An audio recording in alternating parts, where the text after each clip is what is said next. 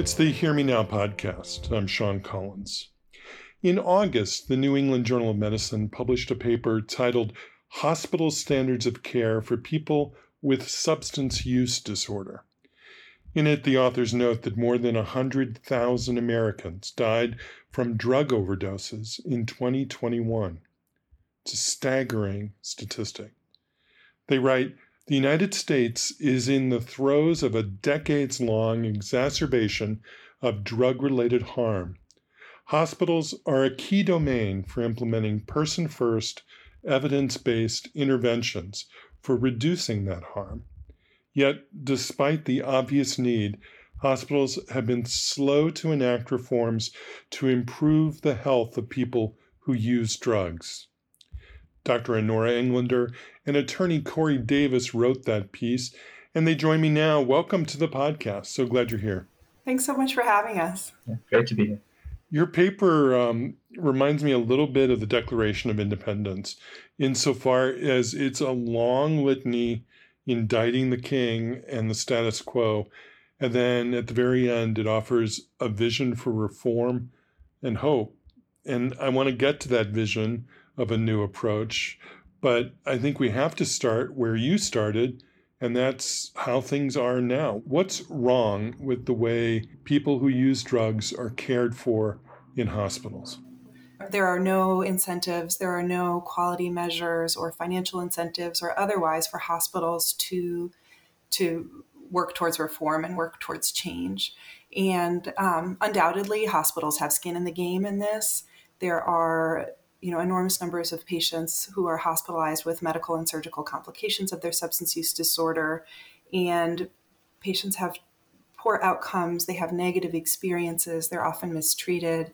Um, and there's there are real harms as we describe. There's also missed opportunities in terms of we have effective care for people who struggle with substance use disorders um, some of that is helping reduce the harms of use. Some of that is offering people evidence-based treatment that is can be life-saving treatment. So we have a whole array of tools that right now are are not offered in in most U.S. hospitals. Um, and to change that, there there are pockets where there are highly motivated clinicians. There are, you know, physicians who are working towards change, nurses, pharmacists, others, and I have the real privilege of working with them around Oregon and around the country. However, without clear and stronger incentives that that extend beyond individual hospitals and beyond individual hospital systems, I don't think that as a country we're going to be able to make a change. And, and there really is um, sort of a scientific and moral and ethical mandate that we do that and that we do that now. Yeah, I don't want to overly simplify it. So let me just go ahead and overly simplify it in this question. If there isn't a return on investment that's obvious upfront, uh, it seems like it might be hard to make change in some healthcare settings.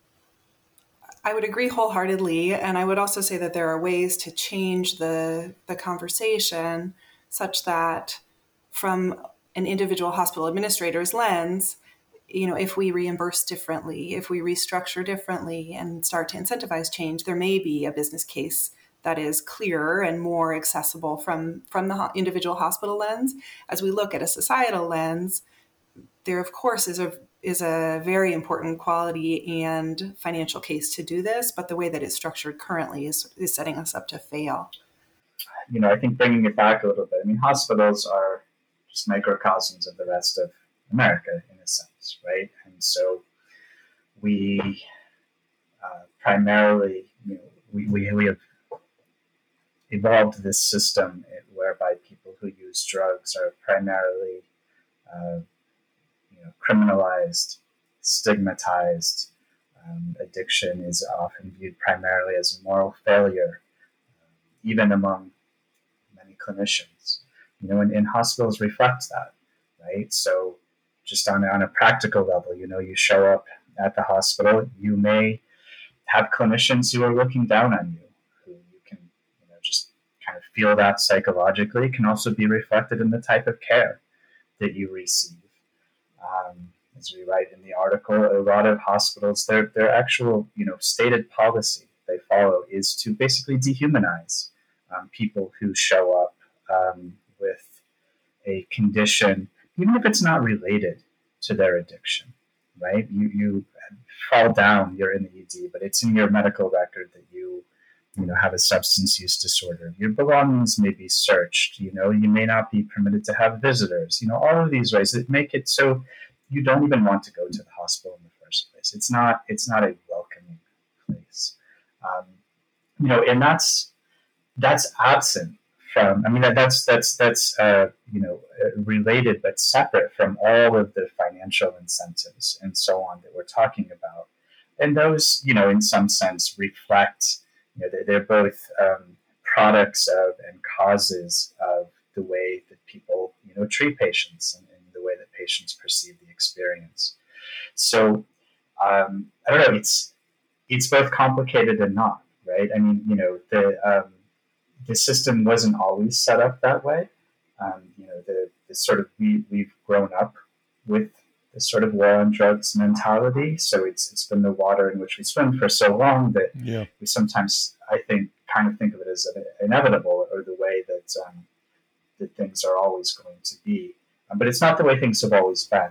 You know, um, it was. Um, this is actually relatively recent, um, and it's, it's possible to change it.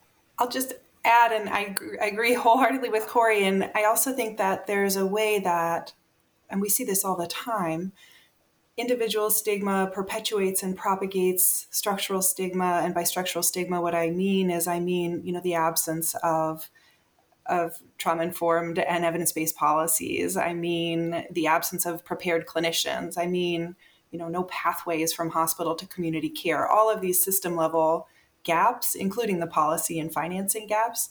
But those are perpetuated and propagated by individual stigma. And then it's a it's a sort of reinforcing loop that without without those policies in place, without those systems in place, clinicians feel enormous amount of moral distress. There's mutual mistrust between patients and their providers in the hospital. And that then worsens the cycle. So, again, we've seen in our own experience integrating addiction care as part of our consult service at OHSU that we can disrupt that in many ways. Mm-hmm.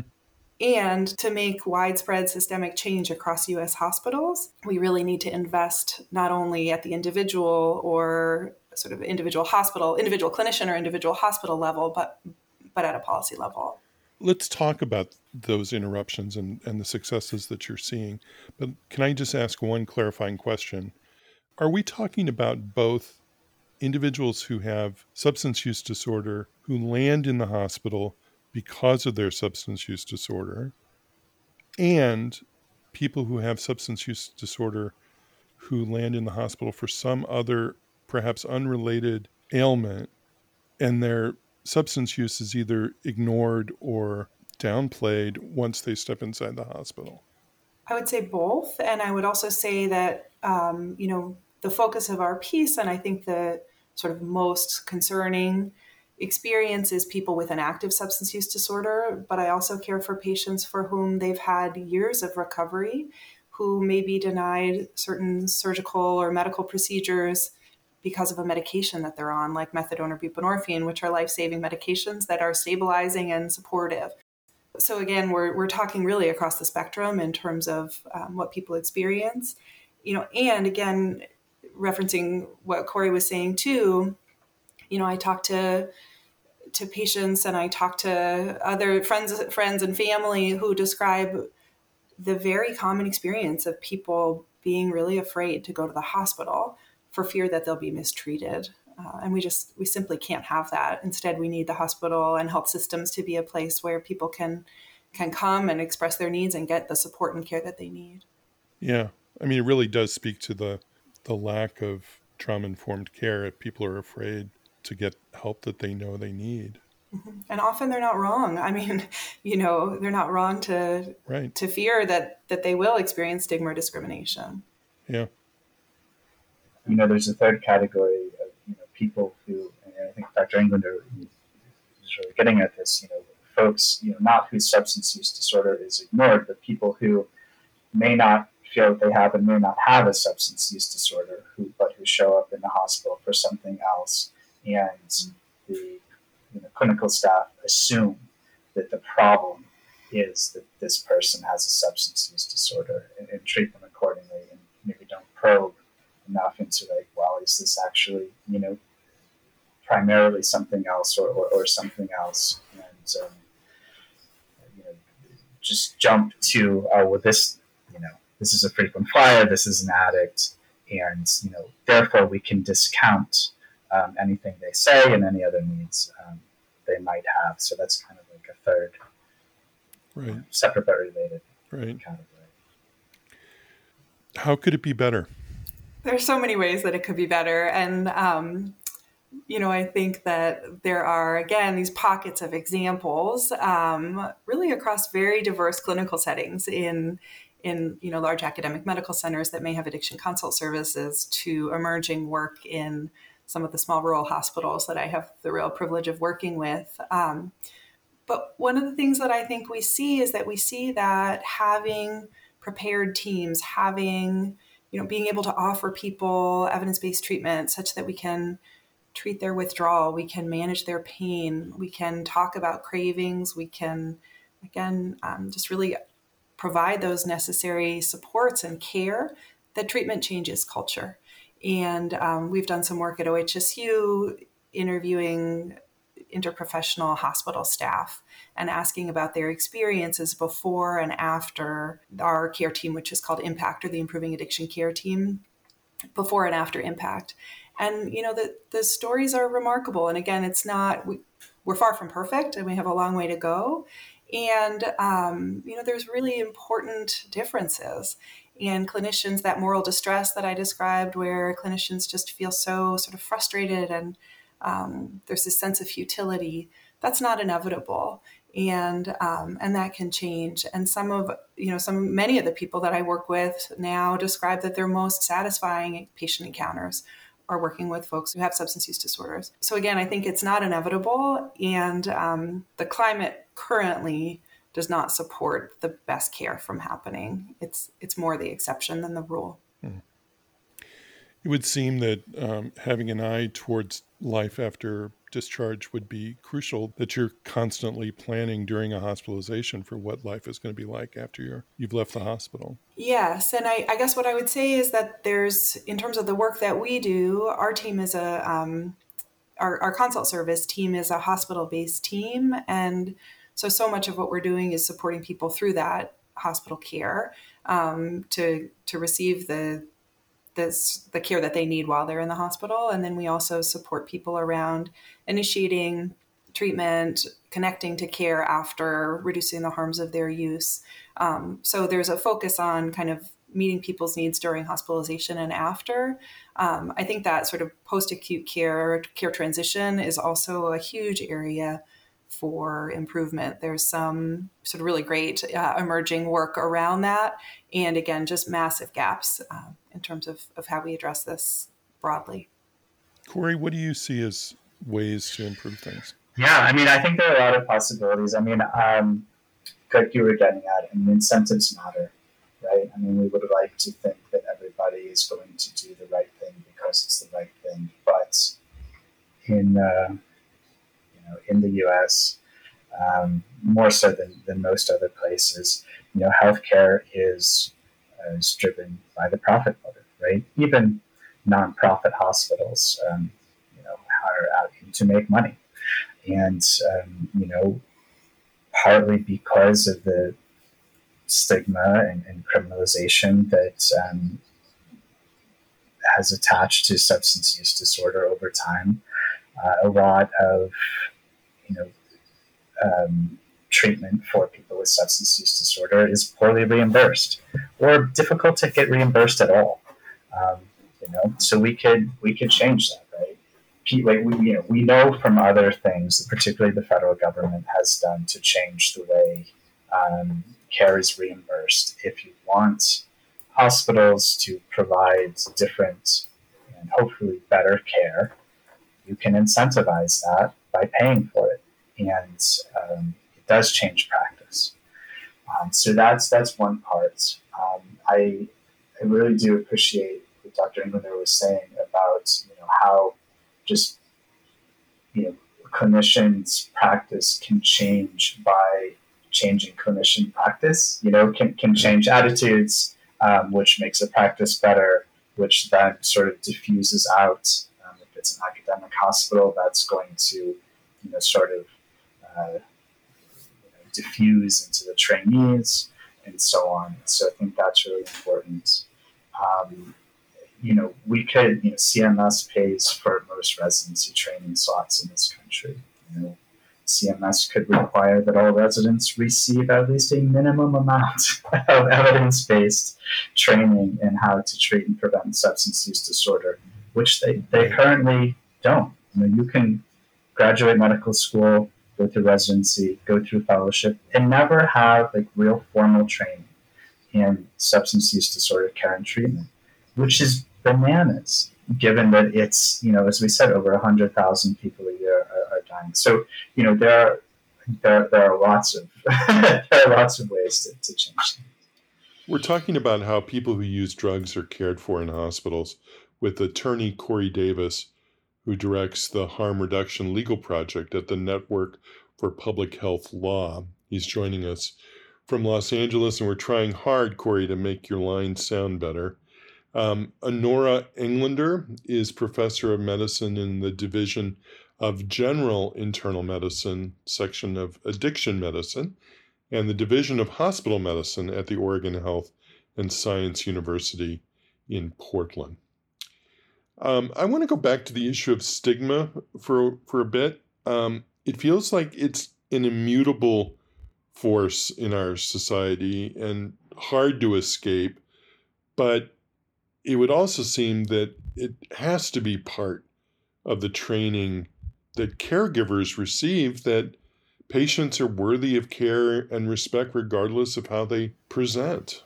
I think it's partly about training, but again, I think it's really partly about system preparedness. And I think we could, and, and so, you know, part of what we've done as our, with our team is we've integrated peers who have lived experience with addiction and lived experience in recovery as part of our care team.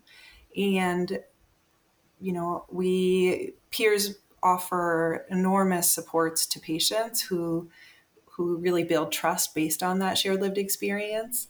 Um, and then they transfer that trust to clinicians who may not have, you know, who, who have a very different relationship and, and often a very different agenda. Um, so they, they really sort of serve as a cultural broker uh, within our care team. Hmm. And I think peers, you know, are we have students and residents and faculty who learn from our peers um, in ways that are different than the ways in which they learn from me or other physicians on my team or the social workers on my and nurses and pharmacists on my team who all really um, bring a unique perspective. Um, I don't know. I, I think it's partly training. I don't think it's immutable. I think it's actually quite changeable. Mm-hmm. And it's partly by seeing how people, it's the language that we use when we talk about addiction, it's the assumptions that we make about what people deserve and what quality care looks like. Um, and it's it's about challenging one another in the space. But I don't think it's you know I don't think it's just about training, and I definitely don't think that it's immutable. Look, I'm not a clinician. Um, I was raised by two of them, but I've never worked a day of my life in a hospital setting or in a clinic. But I've been a patient and I've I've witnessed a kind of attitude that you run into. I've noticed it in emergency departments and in some surgical settings where there's a sort of gruff behavior exhibited by caregivers.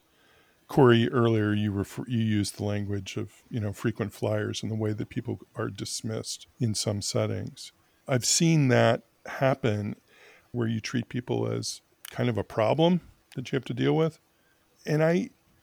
I, I wonder about that culture among some caregivers where there's this sort of assessment made where this person isn't worth my time in the same way that some other people might be worth my time. Yes, I mean, I, I think about this a lot. Um, I, I, dabble in academia, right? There's this common trope at the end of an academic article. You always say, well, more research is needed, you know? And, and I'm always the one who's like, well, you know, like a lot of this stuff is actually pretty straightforward. You know, we actually don't, you know, we know a lot of what works. Um, you know, for, for people with substance use disorder. But I actually think that this is an area where more research is needed. How do we change those hearts and minds? Um, and it's tough. I mean, so I was um, I was an EMT, right? So so pre-hospital care, but you know, you end up hanging around EDs a lot. And you know, my experience there was that the leadership and the mentorship really does matter. You know, um, as an EMT, you're, you're on the bottom end of the totem pole, right? So if you know if the paramedic or you know whoever it is, the officer that you're assigned to, you know, if they are you know approaching the patients as like these you know this is a person who is deserving of dignity and respect and we're going to try and help them as, as best we can know with the tools that we have available to us like that's the way the team works you know and if the person is like i signed up to be a firefighter and i don't want to be on the ambulance in the first place um, you know and, and i don't really like these people and I don't like dealing with them and I just want to, you know, get rid of them as soon as I can. Well, that's the way the team is going to work. Um, I think the question is, you know, how do you have the first kind and not the second kind? You know, some of that is re- recruitment. Um, I believe. I mean, it's really. I mean, it's. I think that that's really complicated. I think the question of how do mm-hmm. you get a more diverse group of people to be physicians um, is, is much more complicated. It's a lot easier to solve for that problem on some levels where you're hiring EMTs as opposed to physicians. But I think that question of how do we change the beliefs and the you know the way that um, clinicians approach their patients in mm. general, I think you know there's not enough good research on on that. Um, and I, and I and my like so like I said, my personal sense is that just the role of that. Um, I don't know if mentorship is exactly the right word, but the you know just observation yeah. of what the higher status people in the organization are doing. And, and, some of that can be formalized, and you can and should make you know regulations and policies that you know, enforce the kind of behavior that you want to see. Um, but so much of it is just, you know, you learn by doing. I mean, that is a lot of medical training, you know, has that as explicit, you know, so it's so important to have good clinicians. how to build them in the first place. I, I, think we don't know enough about. I, I, think that's right. And I think, you know, in particular as it relates to care of people with substance use disorder, and then particularly in hospital settings. Um, I think there are some some challenges that are not surprising but really helpful to name, and I find myself bringing this up in various contexts. It may be that I'm working with a hospitalist who's struggling about someone's active use in the hospital, and I'm trying to kind of coach them through managing that situation. Or it may be that I'm in a meeting with, you know, larger groups and trying to reshape policy. But I think there's a really lovely piece. Um, I'm gonna I'm gonna get the name perhaps incorrect, but about a clash between harm reduction and medical culture. And Chinazo Cunningham, Dr. Dr. Chinazo Cunningham, who's a someone I admire tremendously, is the senior author on that piece. Um, and they really describe how the medical model clashes with a harm reduction model. And a harm reduction model at its core really acknowledges and appreciates the individual as the expert in their own life experience. And a biomedical model is all about hierarchy and control. And I think so much of the conflicts that we experience in hospitals are, are around that core issue of who's in charge, who has the control. And, um, and that's a very unsettling kind of piece that's at play. Mm-hmm. Again, at an individual clinician and hospital system level. Um, and then you sort of add these external challenges of the way that we approach drugs and drug use in, in this country. And it's no wonder that the problems are so kind of, they're, they're deep. Um, but I think f- for me, recognizing that tension and clash between the harm reduction model and the biomedical model, in particular in hospitals, is really important. I will say that again, thinking back to the role of peers as part of clinical teams and also changing systems, um, we've done some work about around integrating peers into hospitals, and it is it is hard work that requires a lot of, um, I think, really a lot of consideration, yeah. and it's hard for peers, it's hard for systems, and um, and it's just extremely valuable work. Um, and part of what peers can do is show us the ways in which hospitals don't hear our patients. It, it can change the power structure in a really important way. Um, I also think you know it's important to get the right peers. You know, I mean, you have a lot of people who you know who come from sort of the twelve step model, and um, you know know what works for them. And this is not you know, this is universal, right? Everybody thinks on some level that my experience is universal and what worked for me, you know, should work for you. And if it's not, the problem is you, um, not that we, you know we're all different. Um, but just you know, I think it's it's kind of a similar thing. You know, doing a, a good job of knowing the kinds of um, people that you're looking for um, and, and, and hiring those people. You know, it's not enough necessarily um, to someone. You know, you, you, know, there are lots of people who um, have you know are in recovery from substance use disorder who um, have the same kind of you know internalized stigma that that other people have, and and that's you know that's not super helpful. Absolutely. And I, I, would agree with that completely and say that, um, again, kind of without infrastructure, it, hospitals are intense places. And, uh, you know, supporting peers to be most effective, hiring for the right peers, and then supporting them to be the most effective is, again, another huge space where we we don't have enough experience. Yeah, I think one takeaway has to be almost in any environment where there's a hierarchical mentorship going on, never to downplay the importance of a mentor glaring at someone and saying, We don't treat people that way. One intervention that's as simple as that can change the way people start to behave in an environment where they're learning.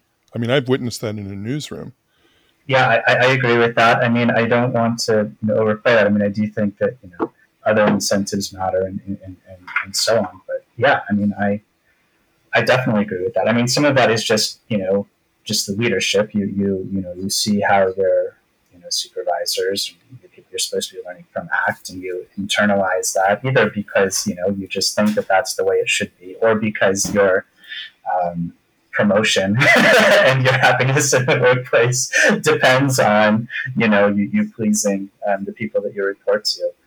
Um, but I agree with that. I mean, I think that you know in some of the more mm-hmm. egregious non-clinical things, like we we talked about in the article about how you know it really is the case that um, a lot of hospitals have explicit policies to discriminate against people who have substance use disorder are using mm-hmm. drugs to really, you know, dehumanize them. Yeah. You know, to treat them not only differently but worse than other patients in the same hospital. I mean, that's policy. Like, you can change that. Um, either administrators, physician leaders, nurse leaders. I mean, nurses have an enormous amount of um, sway in how the actual hospital operates.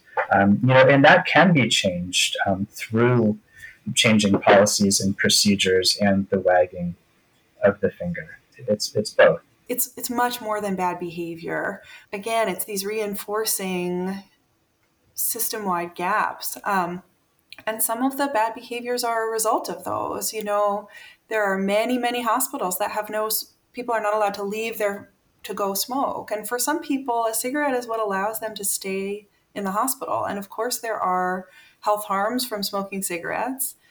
And, um, you know, we sort of often, I think, in particular around people's substance use, where, again, the system does not acknowledge that people are maybe using drugs to self manage a lot of other distress. And so we strip away those coping mechanisms and we don't offer any replacement. and we then punish people for the inevitable consequence of that. Um, it, it's just really, again, a very layered. And I think there are some really concrete things that we can do differently, you know, without an act of Congress or with an act of Congress, but that we can do um, and need to do. Yeah. How is your your piece has been out for a little over a month, I think now. Um, how's it been received? What are you hearing from your colleagues? I've had really lovely reception uh, across. Nobody's reached out to me with any negative comments, um, and um, and instead, you know, the CEO of my hospital sent an email, sort of saying, "I hope that we're doing everything that we can do here. Um, I'm working with." You know, there's been a there's been, and that's that's of course at just one hospital, um, and and there are ways that we can improve in my hospital and in our health system. Um, but then more broadly, I have not. Um, I've actually not connected with policymakers yet, and hope to, and have have sent it to some of them, and kind of hoping to move that forward. But from lay people and clinicians and and hospital um, administrators, I've had a lot of really positive feedback. So really hoping to engage again that next level.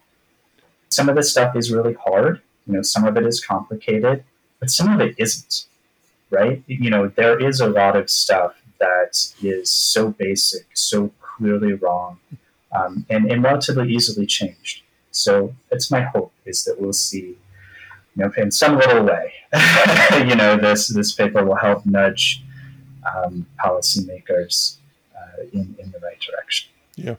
You know, the other thing I'm struck, I feel like saying, and is just that I think by investing in focused work to improve population health for hospitalized people with substance use disorder, we can raise the bar for everyone. You know, I think what you're describing of that experience being frightened in an ED or an operating room and not sort of feeling like you as an individual matter is someone you know that again I don't I don't want to draw too much from what you're saying but that's an experience that anyone can have regardless of whether or not they have a substance use disorder. Yeah.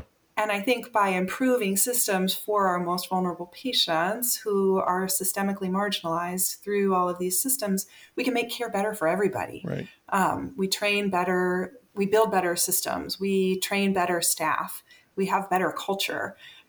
That does raise the bar for everyone. So, again, I think it's not the primary argument or reason that you do this work, but I think it's a potential side effect that's a very welcome one. Yeah. Um, because that dehumanization you know, that, that harms everyone in, in a way. Yeah, absolutely. Absolutely. And the fact that it feeds back into how you practice the next time around with the next patient, that it, it does create this this loop of this feedback loop of, you know, I'm going to decide at the outset of the encounter whether I like this person or not, and whether they're deserving of my best care, and all of me being present to them. Yeah, and we could talk about this forever. I mean, we didn't, you know, um, like clinician burnout is a real thing. I mean, it is. I mean, you know, whatever. Obviously, physicians, you know, occupy a very privileged place in society, and it is also the case that it can be very difficult to be a physician. You're being asked to do a million things, and you don't have any time to do any of them, right? And um, it's it's a lot easier. I mean, some patient, you know, I don't want to put this in a way that sounds like it's it's blaming because I don't mean it that way, but like people with substance use disorder sometimes like need a lot of complicated care. Like it can be hard to work with them. And I don't mean that in a blaming way. I just mean like like sometimes you've got a lot of stuff going on, and they're just not only literally the resources, but you just don't have the time. Like even if you want, to you know spend a lot of time with this patient really figure out you know what are all of the things that you need help with? You know how can i connect you? Like you literally do not have time to do that. Like it is literally there's just the time is just not there. You need to move on.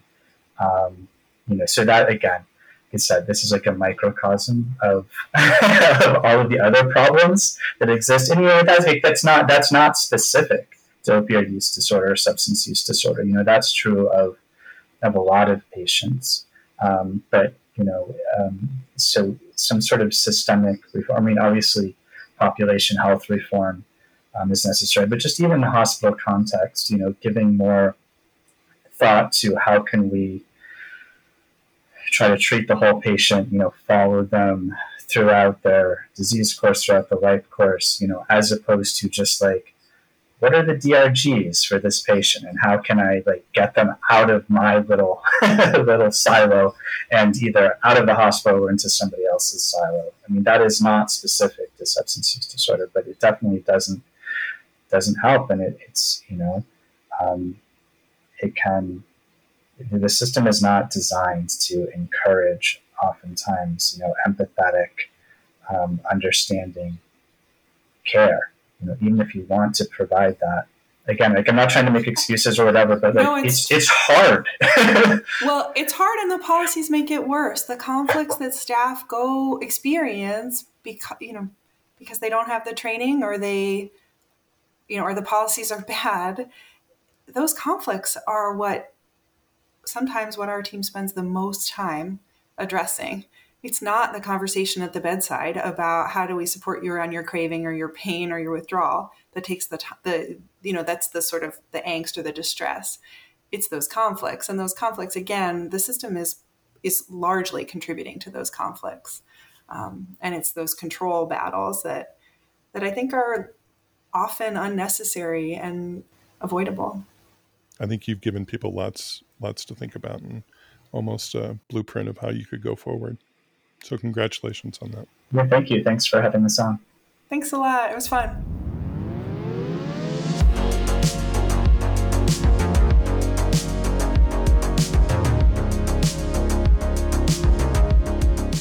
Corey Davis directs the harm reduction legal project at the Network for Public Health Law. He was speaking with us from Los Angeles. Honora Englander is professor of medicine, Division of General Internal Medicine, section of addiction medicine and the Division of Hospital Medicine at the Oregon Health and Science University in Portland. Their paper, Hospital Standards of Care for People with Substance Use Disorder, was published August 25th in the New England Journal of Medicine. You'll find a link to it on our website, hearmenowpodcast.org. Heads up, if you don't have institutional access, know that the paper is behind a paywall but if you register for a free NEJM account, you'll get access to two subscriber only articles each month, plus whatever the editors put in front of the paywall.